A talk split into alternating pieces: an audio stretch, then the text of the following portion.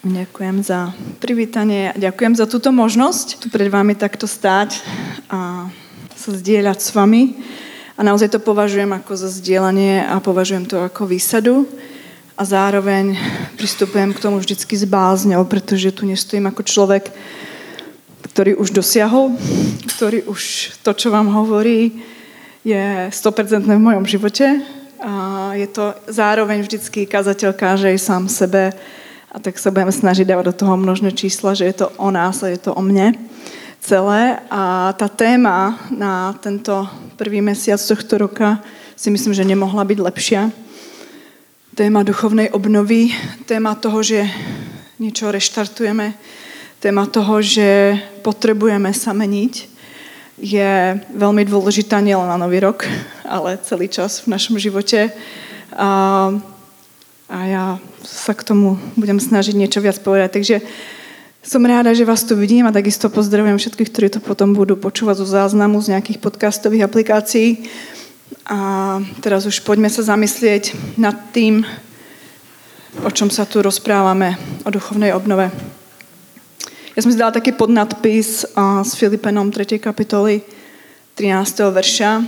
Uprený k tomu, čo je predo mnou uprený k tomu, čo je predo mnou. A poštol Pavel, ak si to chcete prečítať celú kapitolu, je výborná, veľmi oslovujúca, kde hovorí o tom, ako zapomína, ako zabúda na to, čo je za ním a upriamuje svoju pozornosť dopredu. To neznamená, že zabudneme na všetko, čo sa stalo v minulosti, že už si nespomenieme ani na dobré, ani na zlé veci z minulosti, ale znamená to, že ideme dopredu. Že ako sme spievali v tých piesniach, ktoré sme spievali, že sa posúvame, že chceme ísť ďalej, že sa chceme niekam uberať. A chceme sa uberať smerom nahor. Nechceme ísť nejak stále dole a točiť sa v tých svojich špirálach smerom nadol. Chceme ísť dopredu a chceme ísť vyššie. A táto téma je ťažká, je ťažká z viacerých dôvodov, ale ten hlavný, ktorý je pre mňa ťažký teraz voči vám, je to, že je veľmi osobná. Téma z, uh, zmeny je vždycky konfrontačná a vyzýva nás ku zmene a nie každý z nás rád počuje, že sa potrebuje meniť. Že potrebuje niečo so sebou robiť. Neviem, ako to máte vy, ale keď prídete k doktorovi a vám povie, že mali by ste schudnúť, Môžete prísť k Eliške, vám to povie aj s jedálničkom. A, tak asi sa to dobre nepočúva. Už len z toho dôvodu, že my to vieme, že jo. Že proste už vieme. Ja viem, že by som to potreboval. Ja viem, jak na tom som. Ja viem, že potrebujem zmenu. Nemusí mi to hovoriť niekto ďalší a neustále pripomínať. A máme takú slabú voľu v tom niečo zmeniť.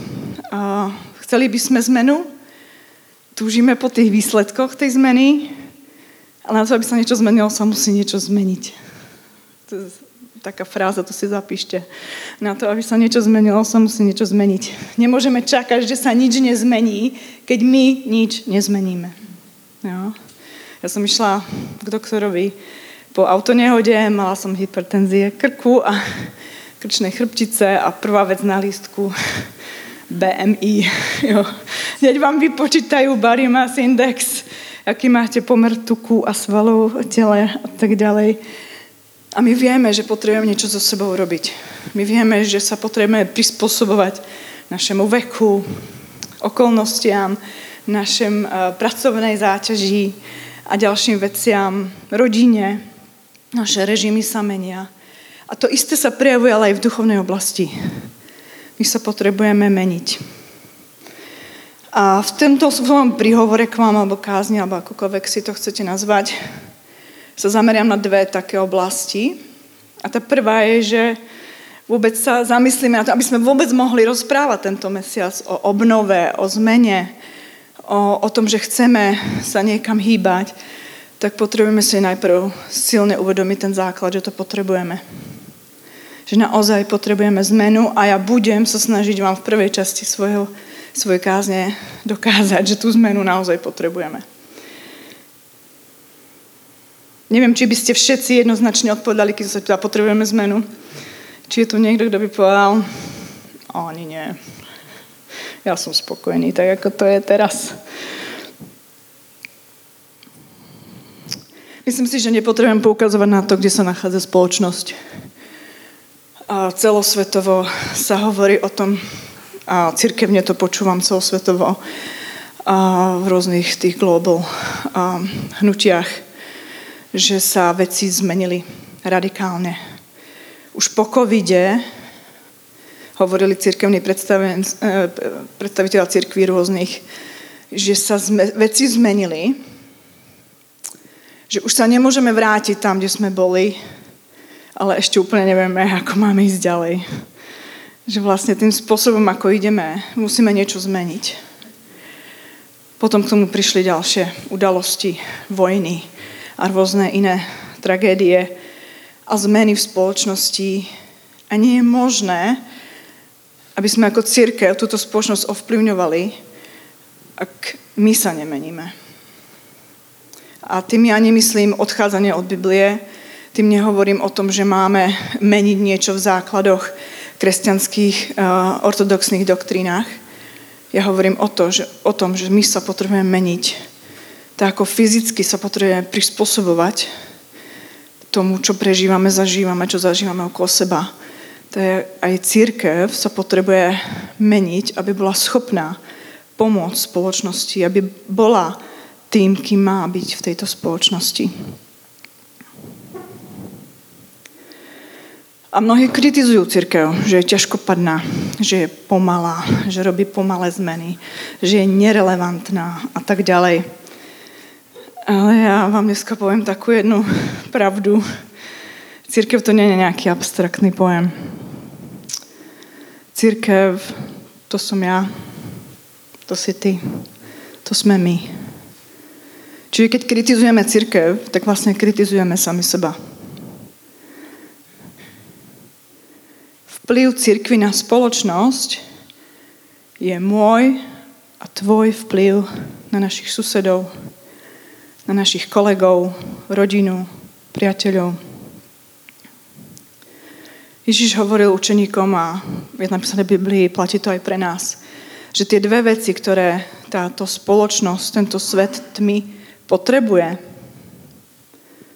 je svetlo a je soľ. A povedal, vy ste svetlom. Vy ste soľou. Nebudete, keď odídem. Nie potom, keď budete naplnení Duchom Svetým. Nie potom, keď sa zmeníte a budete dokonalí. Vy ste soľou a vy ste svetlom. A Boh hovorí, hľa, činím nové veci. My sme aj tento týždeň uh, Zoom stretnutie uh, celosvetových vedúcich žien sesterskej služby a tá vedúca Margaret dala priestor každej sestre povedať, aby, s čím vstupuje do nového roku čo, pán, čo nás pán oslovuje, s čím vchádzame do nového roku. A bolo strašne zaujímavé, že z tých všetkých sestier, ktoré sme tam boli zídené, tak skoro všetky, možno na pár výnimiek, citovali ten istý verš, tú istú stať z Biblie, z Izajaša 43. kapitoly. Nespomínajte predchádzajúce veci. O dávnych nerozmýšľajte. Hľa, Robím čosi nové, teraz to klíči. Či to nevidíš? Ja činím nové veci. A to sa opakuje v prorokoch, to sa opakuje v žalmoch, to sa opakuje až do zjavenia.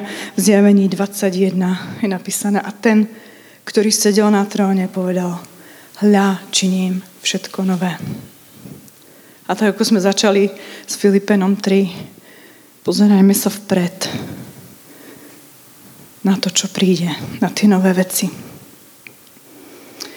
Boh je duch.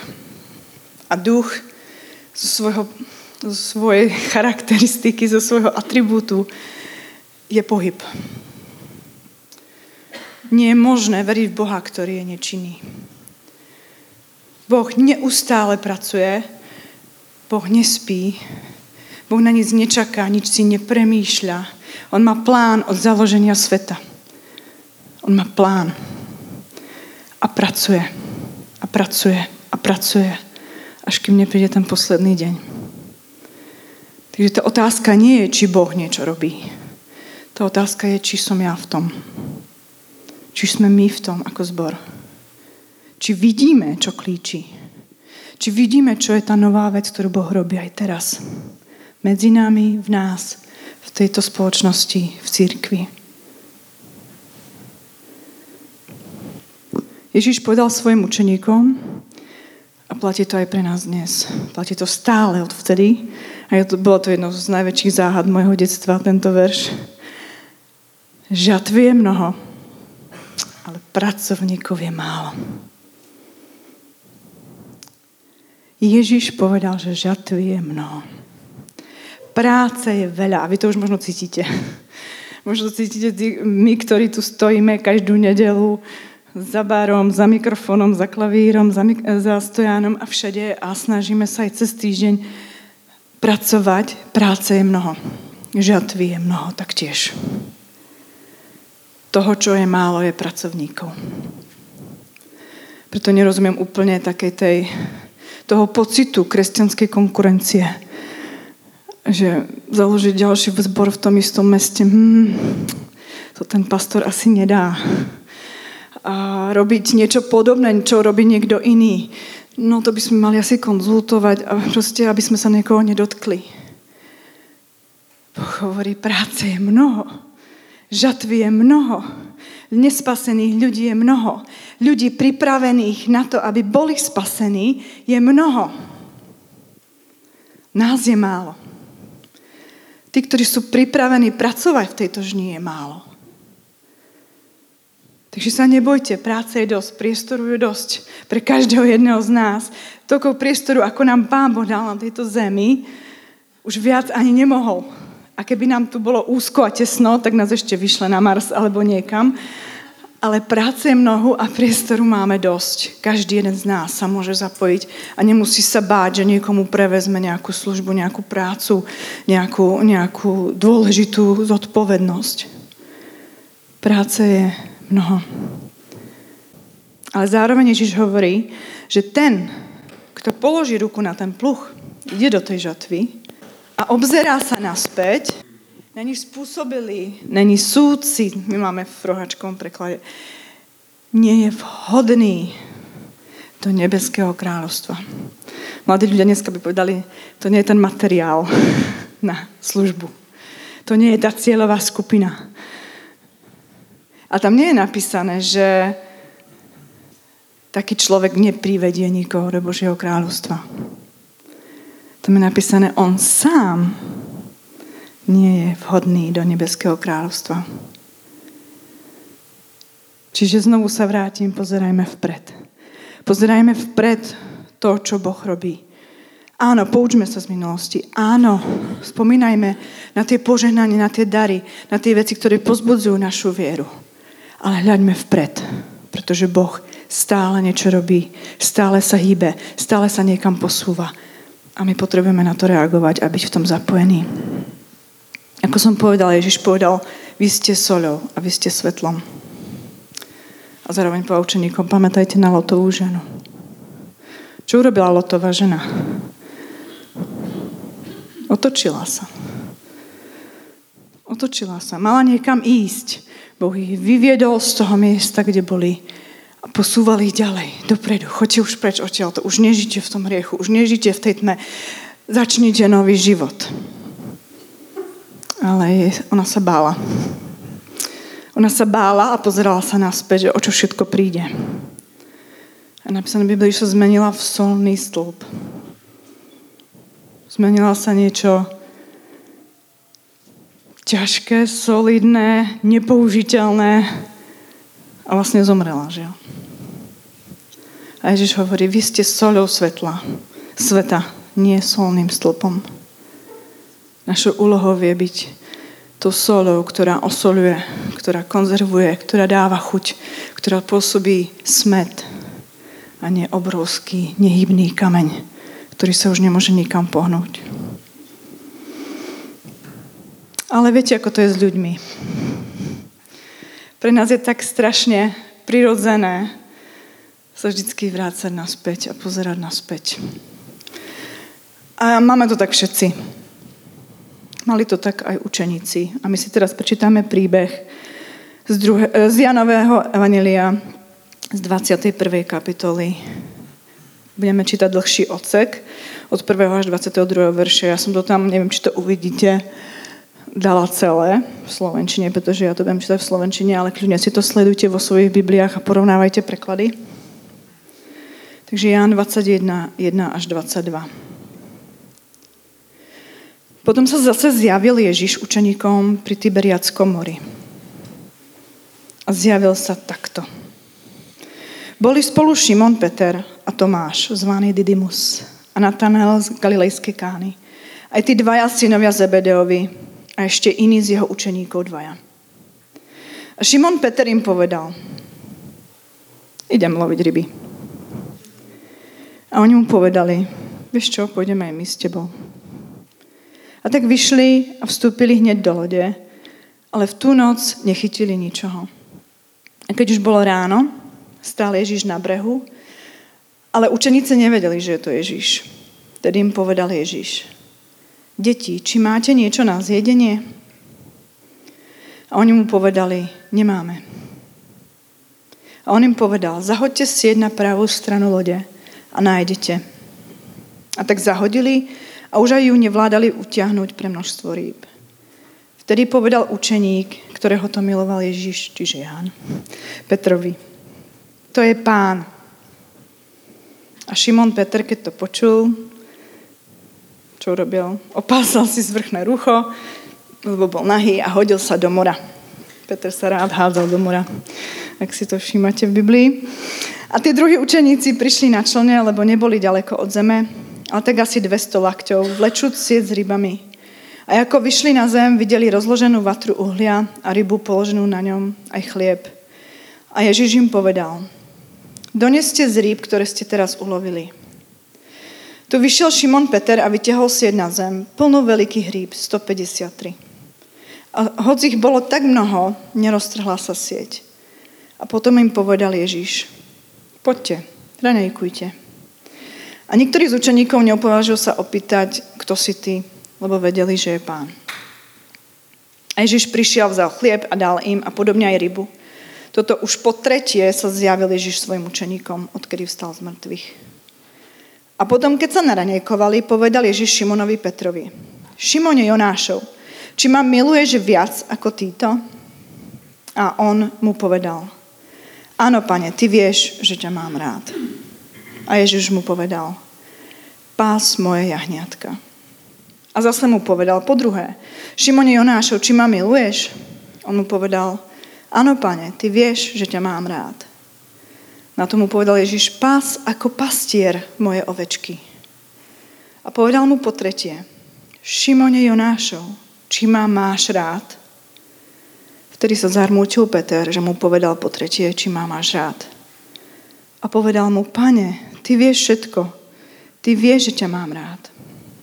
A Ježiš mu povedal, pás moje ovečky. Amen, amen ti hovorím, že keď si bol mladší, opasával si sa sám a chodieval si, kde si chcel. Ale keď sa zostarieš, vystrieš svoje ruky a iný ťa opáše a povedie, kam nechceš. A to povedal, dávajúc znamenie ako smrťou slávy Boha. A keď to povedal, riekol mu, poď za mnou. A Peter obratiac sa videl učeníka, ktorého miloval Ježíš, že ide za ním, ktorý sa to aj pri večeri bol privinul k jeho hrudi a povedal, pane, a ktorý je to, ktorý ťa zradí? A keď toto videl Peter, povedal Ježišovi, pane, a čo tento? A Ježiš mu povedal, ak chcem, aby ostal, dokiaľ neprídem, čo teba do toho? Ty poď za mnou. Keď som čítala tento príbeh celý, schválne ho čítam teraz tu celý, keď to berie nejaký čas, tak som mala v hlave paralelu, potom som to aj otvorila v Lukášovi v 5. kapitole veľmi podobného príbehu. Neviem, či vám to tam znie o zázračnom rybolove tom prvom. Keď vlastne pán Ježiš povolal svojich prvých učeníkov, keď povolal, povolal Šimona Petra. Ono, tie príbehy sú skoro totožné. Celú noc lovili, nič nechytili. Dve lodičky tam boli. To vymenovanie tých učeníkov na začiatku nie je náhodné, pretože to je presne tá istá banda ľudí. To sú tí istí muži, rybári. Trápia sa. A potom príde pán. A pomôže im. Pomôže im s rybami, nakrmí ich, postará sa o nich. Ale povoláva ich. A hovorí, poďte za mnou. A oni idú. To fascinujúce. Proste zahádzajú svoje celoživotné povolanie, tú jedinú vec, ktorú vedia. Každý z nich je iný povahovo, v inom veku, v inom rodinnom postavení. Oni všetko nechávajú a idú. Museli zažiť niečo veľmi silné, keď sa stretli hneď prvýkrát s Ježišom. A neviem, či niekto zažil, málo kto asi zažil toľko dramatických zmien, ako učeníci tie tri roky zhruba života, ktoré strávili s Ježišom. To bola zmena na zmenu. To bolo prekopávanie toho všetkého, čo si mysleli o učení, o zákone, o živote s Bohom. Ježiš im ukazoval, ako sa dostať Bohu, ako mať s ním vzťah, ako, ako, ako s ním žiť denodene, ako naozaj loviť ryby. Dával im moc, dával im autoritu, učili sa nové veci. Úžasné veci. Potom zažili najtemnejšie noce, keď Ježiša ukrižovali, sklamanie, totálna, totálne nepochopenie toho, čo sa deje. Ale už aj to majú za sebou. Už videli Ježiša vzkrieseného dvakrát, je napísané v tejto kapitole. Už ho videli dvakrát. Sa im zjavil za zatvorenými dverami. Prvýkrát bez Tomáša, druhýkrát s Tomášom. Oni už vedeli, že žije. Že to všetko malo zmysel. Že to neskončilo. A napriek tomu tam sedia. Pozerajú sa po sebe. Ak ste, ak ste videli, hľadá sa Nemo, tie rybičky, ak naskáču do tej vody. A co teď? Čo ideme teraz robiť? A ten veľký, plný viery, Šimon Peter. Idem, robiť, idem loviť ryby. Idem robiť to, čo viem. Idem robiť to, čo som robil celý život. Oni všetci, že moje neblbní. Veď sme tu niečo zažili tri roky. Veď nás, sme sa niekam pošnuli. Veď sme boli niekam povolaní. Veď máme nejaké poslanie. Zažili sme nadprirodzené tak ako nikto iný. Nie. Ideme s tebou. Poďme loviť ryby. A situácia sa až neuveriteľne opakuje.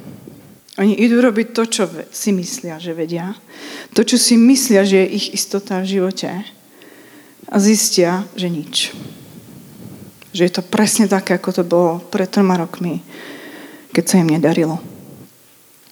Keď plýtvali časom, ktorý mohli spať. Keď veci nešli tak, ako by chceli a zase tam prichádza Ježiš. A zase do tejto situácie vstupuje. A znovu to všetko mení. To, že sme niečo zažili, že sme zažili zmeny, že máme zážitky, že máme skúsenosti, to ešte neznamená, že máme víziu pre budúcnosť. Že vieme, kam ideme. A keď nevieme, kam ideme, tak sa vraciame naspäť. Preto je strašne dôležité, aby sme vedeli, kam ideme, do čoho nás Boh povoláva, do čoho nás volá tento rok. Teraz, v, tejto štá, v tomto štádiu nášho života, v tomto období, kam nás volá. Viete, čo je iné na tom príbehu? Pán Ježiš, keď povolával Petra prvýkrát, tak mu hovorí, poď, budeš loviť ryby. Teraz mu hovorí, poď, pas moje ovečky. On z rybára urobil pastiera. Za tri roky života z rybára urobil pastiera. O pastora. V jeho prípade stal sa potom pastorom. Aj naša služba náš dôraz, naše zameranie sa môže meniť v živote. Boh, keď nás niekam vedie, tak zároveň nás pripravuje, vyučuje, uschopňuje, zmocňuje, pripravuje na niečo ďalšie, a na niečo ďalšie, a na niečo ďalšie. Aj keď sa zdá, že to je to isté, tak my ideme hore.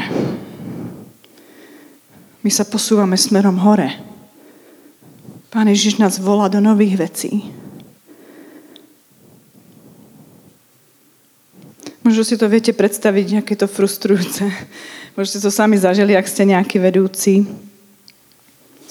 keď pracujete s ľuďmi, vkladáte do nich, investujete, učíte a oni na konci povedia, vieš čo, idem naspäť. Už ma to nebaví, už nevládzem. Už neviem, jak ďalej, ja sa radšej vrátim do toho, čo viem predtým. A to je tak strašne prirodzené pre človeka toto spraviť. A nám sa dokonca tá minulosť ani nemusí páčiť.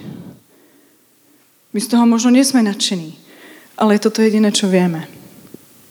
Vrátiť sa naspäť do toho, čo už poznáme. Alebo nám hovorí, nepozeraj sa naspäť. Pozeraj sa dopredu. Pozeraj sa dopredu a ja ti poviem, čo ďalej. A tento moment tohoto rybolovu bol strašne dôležitý pre všetkých učeníkov, ktorí tam boli. Pretože dostali novú víziu. Dostali nové pozbudenie. Dostali nové usmernenie. Choďte v tej moci, v tom všetkom, čo ste sa naučili, čo ste zažili, čo ste prežili. A ešte príde väčšia moc z výsosti, sa dozvedajú neskôr. Ale ja vás posielam už teraz pásť ovečky. Bude potrebné, aby niekto sa o nich staral. Vďaka Bohu, že nie je človek. Vďaka Bohu, že nie je z nás taký frustrovaný. Že Jemu nevadí opakovať tú istú lekciu znovu a znovu a znovu, kým sa to nenaučíme.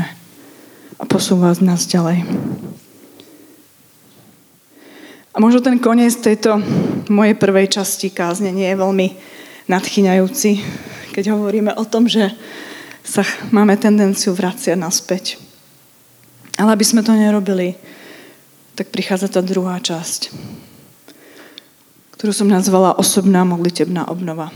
Pretože som presvedčená o tom, že ak sa chceme meniť, ak chceme byť pripravení na nové veci, ak chceme vidieť nové veci, ak chceme rozumieť tomu, čo Boh robí a čo klíči, tak to nejde ináč ako skrze modlitby. A vieme to na základe Biblie, vieme to na základe histórie, vieme, že každé prebudenie prišlo na základe modlitieb. Obrovského hladu po modlitbách.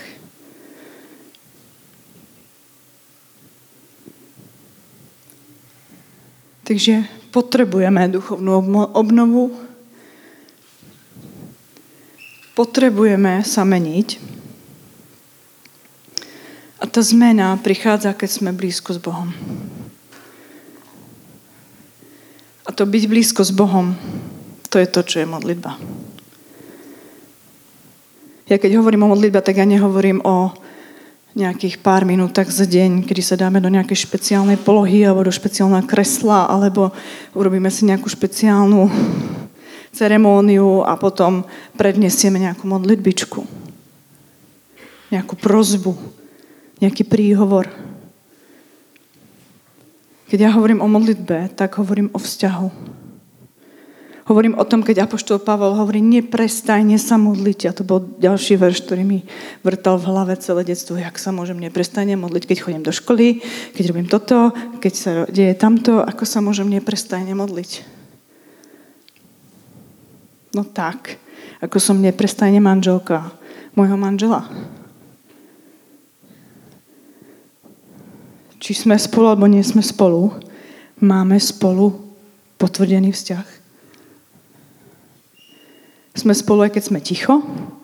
Sme spolu, aj keď sa rozprávame. Sme spolu, aj keď niečo spolu robíme. Sme spolu, aj keď sa hádame.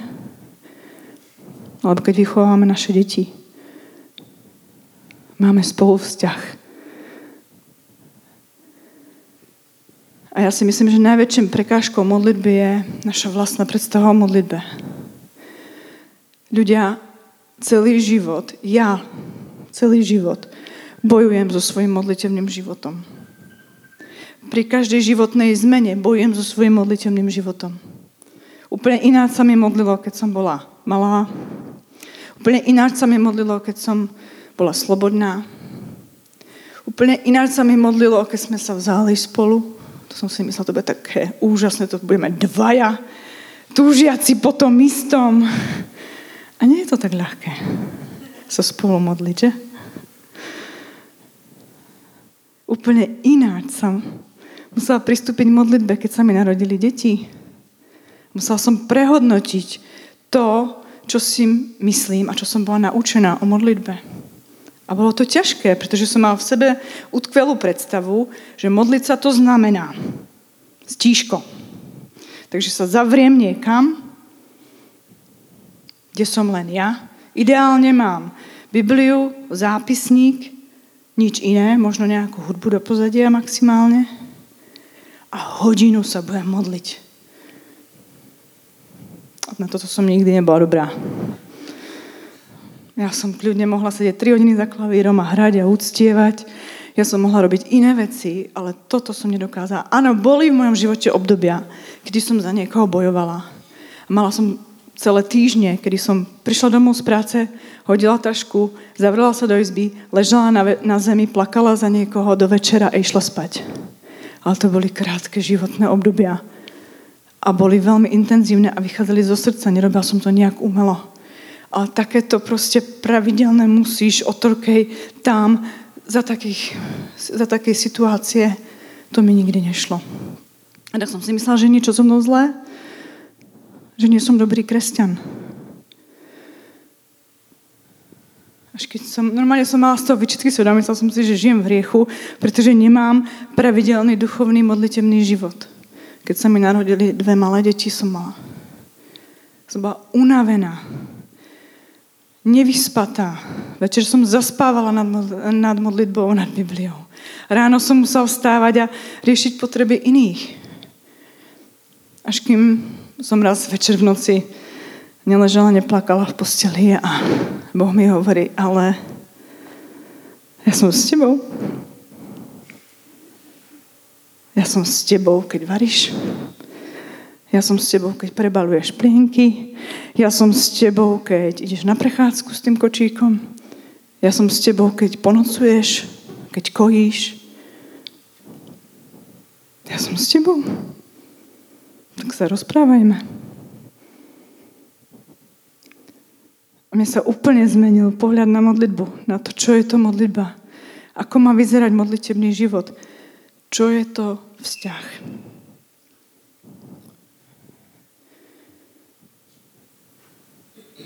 Prečo je modlitevný život tak strašne ťažký? Každý jeden kresťan, s ktorým som sa kedy rozprával, mi povedal, neviem sa modliť. Niektorí by aj chceli, niektorí úprimne povedia, mňa to nebaví. Ale neviem sa modliť. A Pete Gregg, zakladateľ 24-7 modlitieb, hovorí a píše v knížkach. A my sme si v jednom momente uvedomili, že modlitba je to najkľúčovejšie v živote každého človeka, v živote cirkvy a my to nevieme robiť. Nemali by sme dať všetko ostatné na bok a začať sa zaoberať modlitbou. Ako sa modliť? Nemali by sme zmeniť, prestať riešiť metódy, spôsoby, štruktúry, prístupy, relevantnosť a neviem čo všetko a začať sa zaoberať tým, ako sa máme modliť. Za celé tri roky chodenia učeníkov s Ježíšom Kristom bola len jedna vec, ktorú povedal Ježišovi. Nauč nás to robiť tak ako ty. Čo to bolo? Je to ľahké, celý čas tu o tom rozprávam. Nauč nás sa modliť. Aj učeníci s tým zápasili. Oni videli, jak Ježiš chodí na pusté miesta. Oni videli, jak sa rozpráva s Bohom. Oni to počuli, oni to zažili na vlastnej koži. Aj tak hovoria, Bože, nauč nás modliť sa, my to nevieme. A je to strašne, strašne, strašne dôležité. Nie je nič dôležitejšie v našej službe, v našom živote. V tom, ak chceme vidieť zmenu v spoločnosti. Ak chceme vidieť zmenu v cirkvi, ak chceme vidieť zmenu v našich osobných životoch, ináč to nepríde. A ja myslím, že to všetci vieme. To je presne tá zmena ako s tým schudnutím. Alebo pribratím, niekto má opačný problém. Ten závidím trošku. A my vieme, že to potrebujeme. My vieme, že je to kľúčové pre náš život. Ale nevieme to. Nevieme to na každý deň robiť. Nevieme si to zaviesť do života tak, aby to prinieslo výsledky. Ale sme v tom všetci spolu rovnako. Nikto ešte nezvýťazil úplne. Učeníci volajú Ježíš, nauč nás. Nauč nás sa modliť. Dôvody, prečo je to tak ťažké sa to naučiť, je niekoľko. Ten hlavný je to, že aj Satan vie, že je to strašne dôležité. Aj Satan veľmi dobre vie, že toto je kľúčové v živote každého kresťana. A on bude robiť všetko preto, aby ste to nerobili. Všetko preto. Je to úplne jedno, čo to je. Ako náhle vás to odvádza od modlitby, ako náhle vás to ruší, ako náhle vám to spochybňuje, či to vôbec je nutné a potrebné, či nie sú iné veci, ktoré by som mohla ja robiť.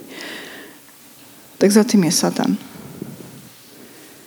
On nás chce znechutiť. On nás chce odviezť od toho. On nám chce dať kopec inej práce. Aj duchovnej. Kľudne to rob, kľudne rob tú službu spoločnosti. Rob toto, rob tamto. Zával sa všetkým možným ale nemajú čas na modlitby.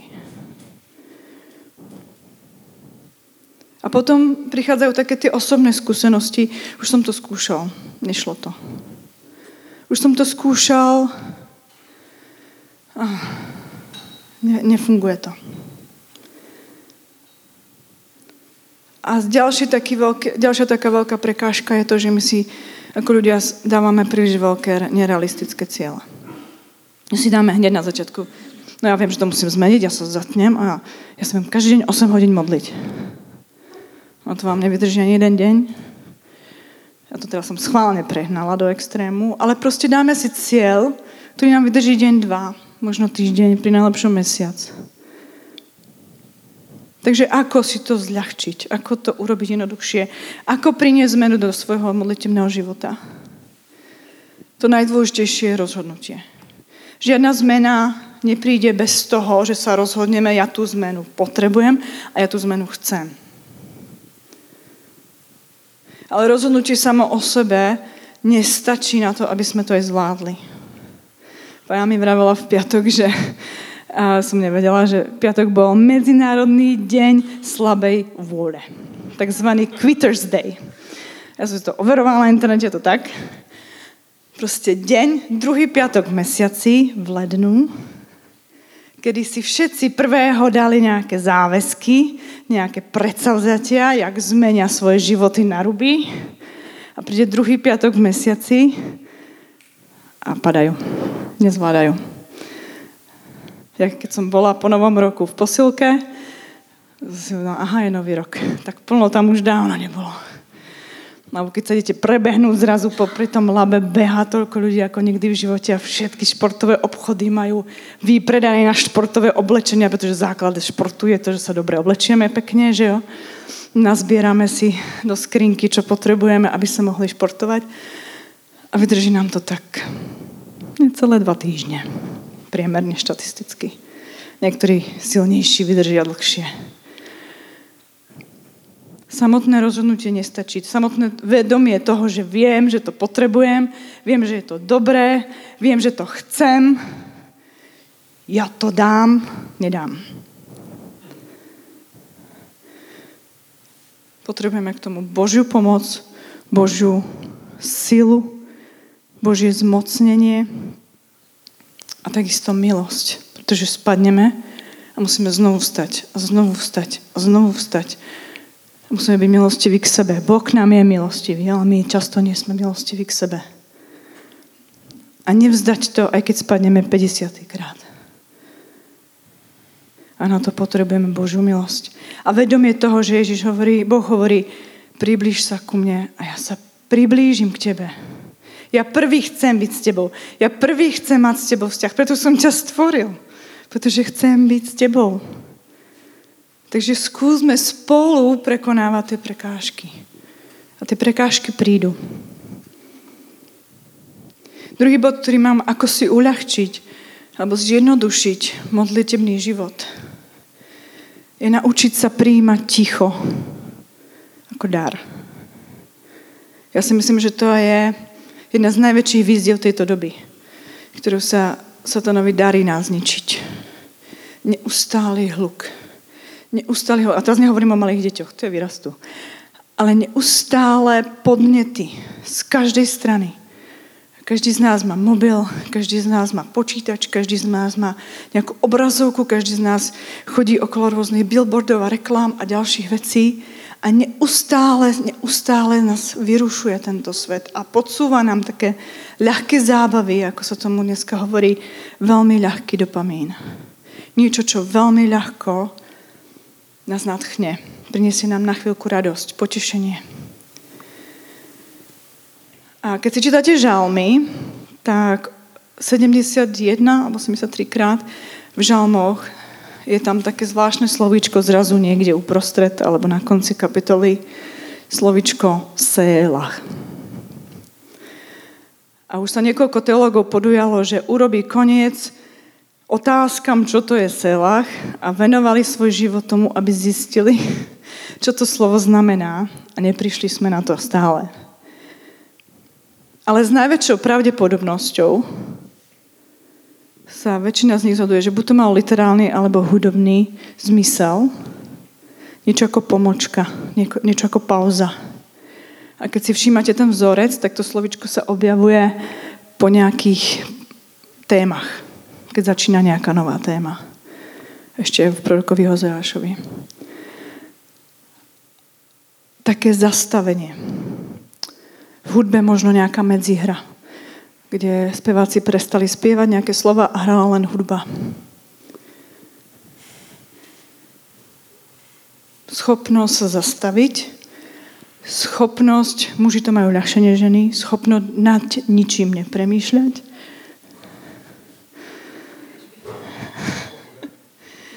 schopnosť prijať ticho, nie ako nudu. Ja niekde čakám, niekde stojím. Nemám pri sebe mobil, alebo už, nás to, už máme tie tyky také za, zažité. Schopnosť prijať ticho ako dar a využiť ho. Využiť ho na to, že sa spojíme s Bohom. Ty si stále tu. Ty si stále so mnou.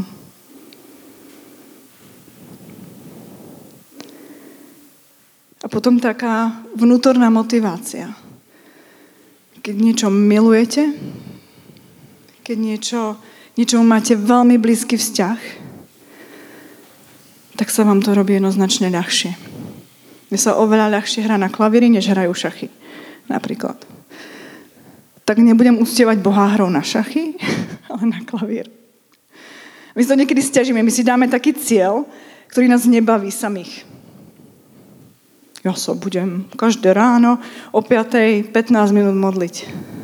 A viete, že nevstanete a keď vstanete, tak vlastne sa preberáte do 9. Nedávajme si ciele, ktoré nás samých nebavia, ktoré, ktorým nemáme tú lásku. Žalmista hovorí, ja milujem prebývať v Tvojom slove. Ja milujem rozmýšľať nad Tvojimi zákonmi. Ja nemilujem rozmýšľať nad zákonnými zákonmi ale milujem uctievať Boha hudbou, spevom, premýšľaním nad tým, čo robí. A rôzne ďalšie veci. A ja vám nebudem radiť, čo máte spraviť vy. Ale pomôže, keď si dáte taký cieľ, ktorý vás teší, ktorý vás baví, z ktorého máte sami radosť. Ono niekedy to treba skúsiť, pretože možno, že neviete, čo to je. Ale keď vyskúšate pár vecí, tak zistíte, čo vás baví viac a čo vás baví menej. Nás napríklad začalo strašne baviť sa stretávať na modlitbách ako záhradní. Sme urobili záhradní modlitby. A znovu to obnovíme, že už sa už vrátila za chvíľu pri Ivanka. Stretávame sa raz týždni na večerné modlitby. Pretože vieme, že je to dôležité. Že to všetci potrebujeme. A baví nás to. Baví nás to zdieľať sa, modliť sa, vedieť o potrebách tých druhých, o tom týždni, čo ich čaká. Predniesť to pred Boha. Zložiť tie veci, ktoré nás ťažia. A chváliť ho. Takže láska ako motivácia. Láska ako to pojitko dokonalosti. Pomáha aj v modlitbe. A potom umenie počúvať. Pretože modlitba to je vzťah. To nie je len, že ja rozprávam. A umenie počúvať je téma sama o sebe. A ja si viem trošku reklamu, alebo teda pozvánku, ak prídete na sesterské modlitby, obzvlášť ak ste sestra, a tak 27. v sobotu na túto tému bude mať trošku krátke zamyslenie. Umenie počúvať. Budú tam ďalšie sestry slúžiť a budeme sa modliť a budeme sa stišovať a budeme začínať tento rok v stišení. V tom tichu, v tých modlitbách, v tom prenastavení našich priorít, v tom, aby sme si uvedomili, čo je v našom živote naozaj kľúčové a dôležité. A chcem vo vás zanechať vás poprosím o ten posled, predposledný slajd. Dávajme si realistické ciele. Vidíte, aký je v tom rozdiel. Niekto sa ale ja si dám veľký cieľ, ja som silný, ja to dám. Nedáš. Nedáš. Dajme si cieľ, ktorý sme schopní dosiahnuť, ktorý sme za krátku dobu schopní vidieť. A to nás pozbudí k ďalšiemu kroku, k ďalšiemu kroku, k ďalšiemu kroku. Človek, ktorý schudne pol kila, za chvíľu schudne dve. Pretože už má motiváciu. Pretože vidí, že to funguje. Ale keby si na řadku povedal, až keď schudnem 10 kg potom, tak to nedá. Dajme si malé ciele a tešme sa z každého toho schodíka. Tešme sa z každej tej veci. A ja vám nebudem radiť, zase možno, že máte už teraz nejaké nápady, čo môžem zmeniť v tom, aby som sa vedel stíšiť. Aby som zmenil svoj postoj k modlitbe. Aby som viac počúval. Možno musíte prestať chodiť s mobilom na záchod. Taká blbosť. Možno občas si nedať sluchátka, keď idete na prechádzku. Možno, ja neviem, vymyslíte si. Je tých možností strašne veľa. Ale potrebujeme zmenu. Potrebujeme začať. Potrebujeme začať dnes. Ak ste nezačali včera, tak začnite dnes. Pretože akákoľvek zmena v cirkvi, akákoľvek zmena v spoločnosti, ktorú očakávame, chceme, začína u mňa, u teba, u nás ako zboru. Takže poprosím nás, aby sme sa na chvíľku stíšili. A možno nemusíte ani nič vravieť. Nemusíte nič, o nič prosiť. Len sa stíšme. A možno premýšľajme nad tými malými vecami, nad tými malými zmenami, nad tými malými krokmi, malými cieľmi, ktoré si môžeme dať do najbližších dní ako zmeníme ten vzťah k modlitbe, ako zmeníme vzťah k Bohu. Vnímaniu toho, že On je blízko, že je s nami 24 hodín denne a že robí nové veci aj v našich životoch. A my chceme počuť, chceme vidieť, čo robí.